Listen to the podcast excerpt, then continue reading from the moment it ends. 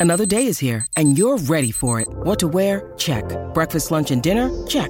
Planning for what's next and how to save for it? That's where Bank of America can help. For your financial to-dos, Bank of America has experts ready to help get you closer to your goals. Get started at one of our local financial centers or 24-7 in our mobile banking app. Find a location near you at bankofamerica.com slash talk to us. What would you like the power to do? Mobile banking requires downloading the app and is only available for select devices. Message and data rates may apply. Bank of America and a member FDIC.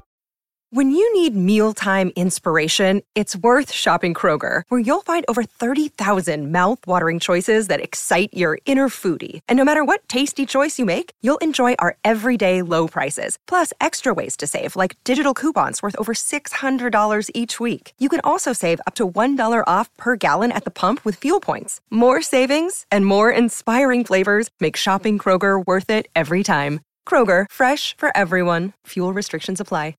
Uh, let's talk some basketball, both home and abroad. The professor is back.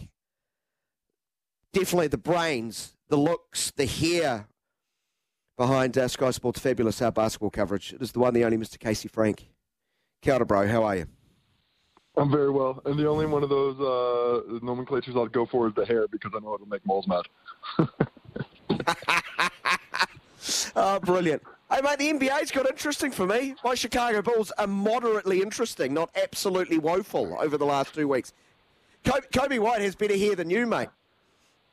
well, I'll tell. Uh, he, certainly does. He, he's, uh, and it's on the downslope. He had that huge run when he got grafted, but it's not the hair that's turning heads right now. It's the way he's been playing. I mean, uh, over 20 points per game over his last six since Zach LaVine uh, has gone out injured. Uh, the Chicago Bulls have actually found a little bit of rhythm and are looking like a team that uh, might actually have some threats into the plan. Uh, unfortunately for LaVine and the the trade value of him as a player to the Chicago Bulls, it's been done, done without him. So not really sure where he sits now, uh, but they'll be trying to get rid of him as soon as possible and try and take advantage of Coby White's uh, new playing style. Well, he's one. Uh, I'm not sure if he's an elite player. I'm not sure if he's you know a, a second option on a great team uh, really talented player, Zach LaVine, but he seems one of the bigger names that has been in, in the rumour mill over the last couple of months. He's got a massive contract. Is he one of the big names you're looking at as, as far as bolstering a, squad when the uh, the trade window um, does close? I think he's certainly one of the most talented players that's available right now. Uh, I, I, I think the reason you haven't seen him traded yet is one because of that contract. You know, forty million a year over five years, two hundred million dollars for a guy who uh, catches, shoots open threes, and doesn't have a lot of impact on winning or defense, it's going to be tough because uh, the teams that are in the market for a guy that's changing things needs a defensive player to help win championships, and he hasn't really proven that yet. So he's definitely going to be a name that I'd look to be on the move. I'd be surprised if the Bulls get the kind of haul they're looking for, multiple first-round picks and a player.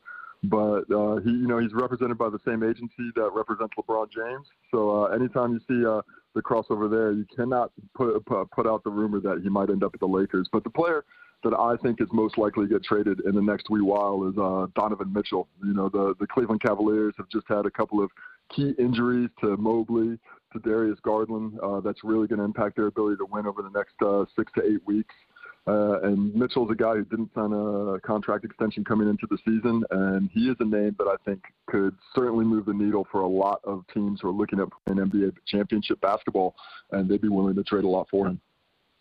Gee, he's been stuffing the stats box when he's been playing. Maybe that's due to those around him, but you know, how how big a deal would that be for anyone to land a player of his caliber? Oh, just unbelievable! I think uh, you know his scoring prowess. You know, when when it comes to the playoffs it's all about getting those buckets when the half court offense grinds down. And so if you could add a guy like Donovan Mitchell who where he gets the ball in his hands and is able to catch it as a finisher and really make defenses bend one on one, those are the guys of the utmost uh, value offensively in the playoffs. Uh, he's good enough defensively. You know, if you've got a really uh, smaller backcourt, maybe you're not looking for him, but but he is a guy who's going to be able to lift some teams' offensive uh, uh, postseason woes with the way that he's able to play and put the basketball into into the hoop. What do you think Cleveland gets back from? Because they gave they gave away a mountain of draft picks, first round draft picks to get him, didn't they?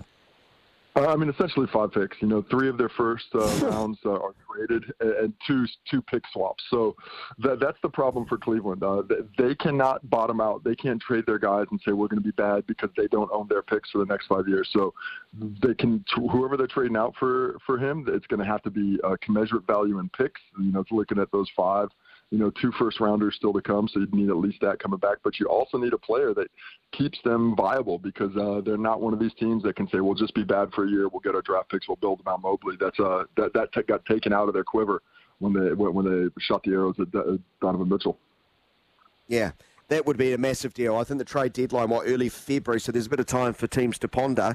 Uh, if you were in their war room, uh, who in the upper echelon needs help the most? Who would you be encouraging to go, I'll open the purse strings, let, let's spend a bit of future um, collateral to, to get something now? I don't know if it's about who needs it the most, but who's got the opportunity to pounce right now, uh, and who's like looking at this crowded field and has a chance to win a title. And to me, that's the Philadelphia 76ers. You know, they're playing great basketball right now. Joel Embiid averaged, uh, I think, uh, 35 points a game over his last six or eight games without playing in the fourth quarter. I mean, this guy's been on fire. He's one of the dominant players in the NBA, and with what they got for James Harden, they've got uh, a little bit of ammo to go out and try and get a get a player. Is that going to be another star along the lines of a LaVine or a Mitchell, or is that going to be uh, trying to get a couple of role players? So, so the, and for me also, it's uh, the Oklahoma City Thunder. I mean, this is a team that's not too far back in the West right now. They're sitting, I think, third place currently with Shai Gilgeous-Alexander, who's a first-team All-NBA guy. But they've got, you know, I think it's 35 picks over the next five drafts. They've got all this talent, some of which uh, is a little tainted right now, but uh, or, or guys who aren't getting the playing time they may be able to get.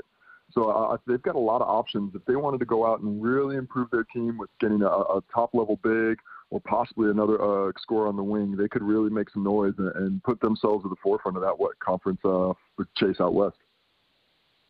Well, when you've got that many picks, there surely has to be a time you have to spend them. Uh, you know, second in the West currently now, the Thunder, uh, unless they want to be the you know the draft version of Scrooge McDuck, and just keep them in a big vault and go swimming in them. that's that's not the go. That, unfortunately, you can't swim in seven footers that way. It goes against the tide. But uh, I, do appreciate the, the visual. But uh, and that is the key. They they are going to have to trade them. You know, we've seen in recent drafts where they've uh, packaged some of their picks to move up three or four spaces. You know, they want to help hold on to some of those picks that they think are to be valuable coming from other teams, like the Clippers picks in a couple of years. But uh, you know, if if I was that team, you never know how long these championship windows last. I think uh, the Oklahoma, Oklahoma City Thunder can just look at the last time they were there in the finals with KD and James Harden and Russell Westbrook, thinking that core is going to be there for years. Well, it never was again. So when you've got a team that has a chance to make a move and you've got ammo that you can actually fire off to try and improve that team, you've got to strike while the iron's hot because you never know how many chances you get at the ring. I, see Houston Rockets for Dillon Brooks, who's never shown saying a word, has been fined $35,000 for language um, um, he directed towards the officials on court and then off court. How many fines would you have raked up um, in, in our comp if you know bad words towards referees was a thing, was, was sanctioned? I was always I was always pretty respectful. Uh, it was mostly about the call. Uh, I tried yeah. not to get too personal because any try, anytime I included those four little words, uh, I got a technical pretty quickly. So there, I didn't have much of a leash. so, so, so, yeah. Well, I said it with a lot of passion. For the most part, I, I tried to keep it pretty straight. So, uh, and when I did occasionally drop in those other four-letter words, that is certainly when uh, I got teed up, and most times deservedly so. So you were more of a John McEnroe sort of you can't be serious type type guy on the court. Yeah, definitely, definitely a lot of that. A lot of how can you call that? You don't know what to call it. Uh, accusing a, a very accusatory about the skill level uh, uh, and uh, uh, some of the officiating calls, but but never about the person themselves. Because anytime I did that, I I, always got in trouble quickly. Right, Ja Morant is back in the NBA after a long time out for some uh, interesting indiscretions, you might say. Uh, what should we expect from him now and in the future? Well, it was great to see him back yesterday. He, had a huge game, including the game winner. Uh, his quickness is just unbelievable. His shot making at the rim, just phenomenal. Uh, he still looks like an all NBA level guard. You know, even last year with all the troubles, he still averaged 28 points, eight rebounds, or eight, eight assists, six rebounds, right in that range. Uh, and this is a guy for a time was averaging 30 a game. So uh, he, he, to me, he on court, there's no question that this is one of the top 15, 20 guys in the NBA and will continue to be so. Uh, hopefully, he went out there and learned that the decisions he was making are, are putting his earning in jeopardy, putting his career in jeopardy, and putting, putting his entire future in jeopardy. So uh, I, would expect to see him walk a, a much straighter path going forward. Uh, you know, I, I think what he learned uh, in this last year is that what seemed like it couldn't be taken away can get taken away pretty quickly. And, uh, uh, you know, this is a lesson that a lot of players, a lot of athletes over the years have had had to learn. Uh, not all of them do, but uh, my uh, my hope is that John Moran is going to learn it. But on the court, we're going to see some great basketball and watch that Memphis Grizzly team try and chase a playoff mm-hmm. spot in that top ten. It's going to be tough. They're going to have to play at like a 50 win pace just to get to 500 from here on out. So is it possible? Yes, but they have more problems than just Joe Ma- no Ja Morant coming up to this point. It was the lack of bigs, no Clarke, no Steven Adams, of course. Without those guys, I think that's what the real issue has been for uh, Memphis in terms of playing winning basketball. Hey, let's move closer to the home, the ANBL. The Breakers in action, of course, uh, tomorrow night. You can catch all the action on Sky Sport. They're up against the Kings. Mm, tasty. But who are the Breakers, mate? Who are the Breakers? They're harder to pick than a broken nose. Who are they? The team that came flying out of the gate in their last game against the Taipans, led by, what, 26 at the half? You know, that, that's, a, that's a really impressive uh, performance away from home, but there's been some duds along the way. Well, what the Breakers are, I think, uh, is one of the more high potent offenses in the NBL. Uh, with Parker Jackson Cartwright uh, pushing the pace and Anthony Lamb on the wing really being able to score and finding other scores. Uh, Memphis uh, uh, really stepped up in the last game. One of the premier offensive teams in the competition in terms of efficiency, speed, uh, and the type of shots you want to get. And at the same time, they are one of the smaller teams in the competition who struggles to defend, struggles to keep players out of the paint and struggle to keep teams off the offensive glass. They're allowing their opponents to shoot the best field goal percentage from beyond the arc at almost 37% a game, and they're giving up the most offensive rebounds. So uh, I think uh, because their size, they're in rotations a lot, trying to scramble to get to take away those box outs, and that's enabling teams to really manipulate defenses to take open threes and then crash the glass because they're a bit undersized. Uh, uh, that offense, as we saw against Cairns, is potent enough to beat anybody when it's going well. I mean, they can really pour it on on people. The question with it continues to be, what can they do defensively, and can that front line stand up against these bigger, stronger teams in the league who are absolutely hammering the glass and uh, trying to get out of them. But you know, when you have an offense like that, you should have hope because uh, the toughest thing to do in basketball is put the ball in the bucket. And with a team that is hopefully going to return uh, William McDowell White and Zylan Cheatham soon uh, they, they could be very interesting uh, as they're chasing the final spot. You know, right now only two wins outside of the top six. So uh, as poor as the season has gone up to this point, it is uh, a change of fortune is not out of the realm of possibility. Well, let's talk more about those returning play- players. Mody Maor, the coach, we, you can forgive us for calling him Moni Maor at, at, the moment. He seems to be quite a, a frustrated figure on the side of the court, um, isn't he? Um, but, but he will be uh, singing, you know, Alleluia, Alleluia, or something of the sort that um, you know he'll get the likes of Zylan Cheatham, especially. Although Will McDowell White, well, his form what had been up and down, but the talent's obvious for both those players, right? If they if they can get them near back to best, they're huge additions. Well, I'll start with Will because I think he, a little bit injury uh, un, unluckiness coming into the season. You know, didn't get off to the start. Uh, so missed some of those games. Was just starting to find his form when he had another injury and uh, uh, missed some more time. But uh, what I think he does most spe- specifically for, for the Breakers is gives that offense second unit when Parker Jackson Cartwright isn't in the game some real teeth. The ability to really hit the guys on the roll out of the pick and roll and, to continue that offensive flow in those moments when Parker Jackson Cartwright isn't in there. Uh, as that ball handler. But with Zylan Cheatham, I, I think he's the key, really, for the Breakers. Uh, his, his combination of size, power, athleticism. I, I think a lot of what they were doing offensively, defensively this year was based on his skill set.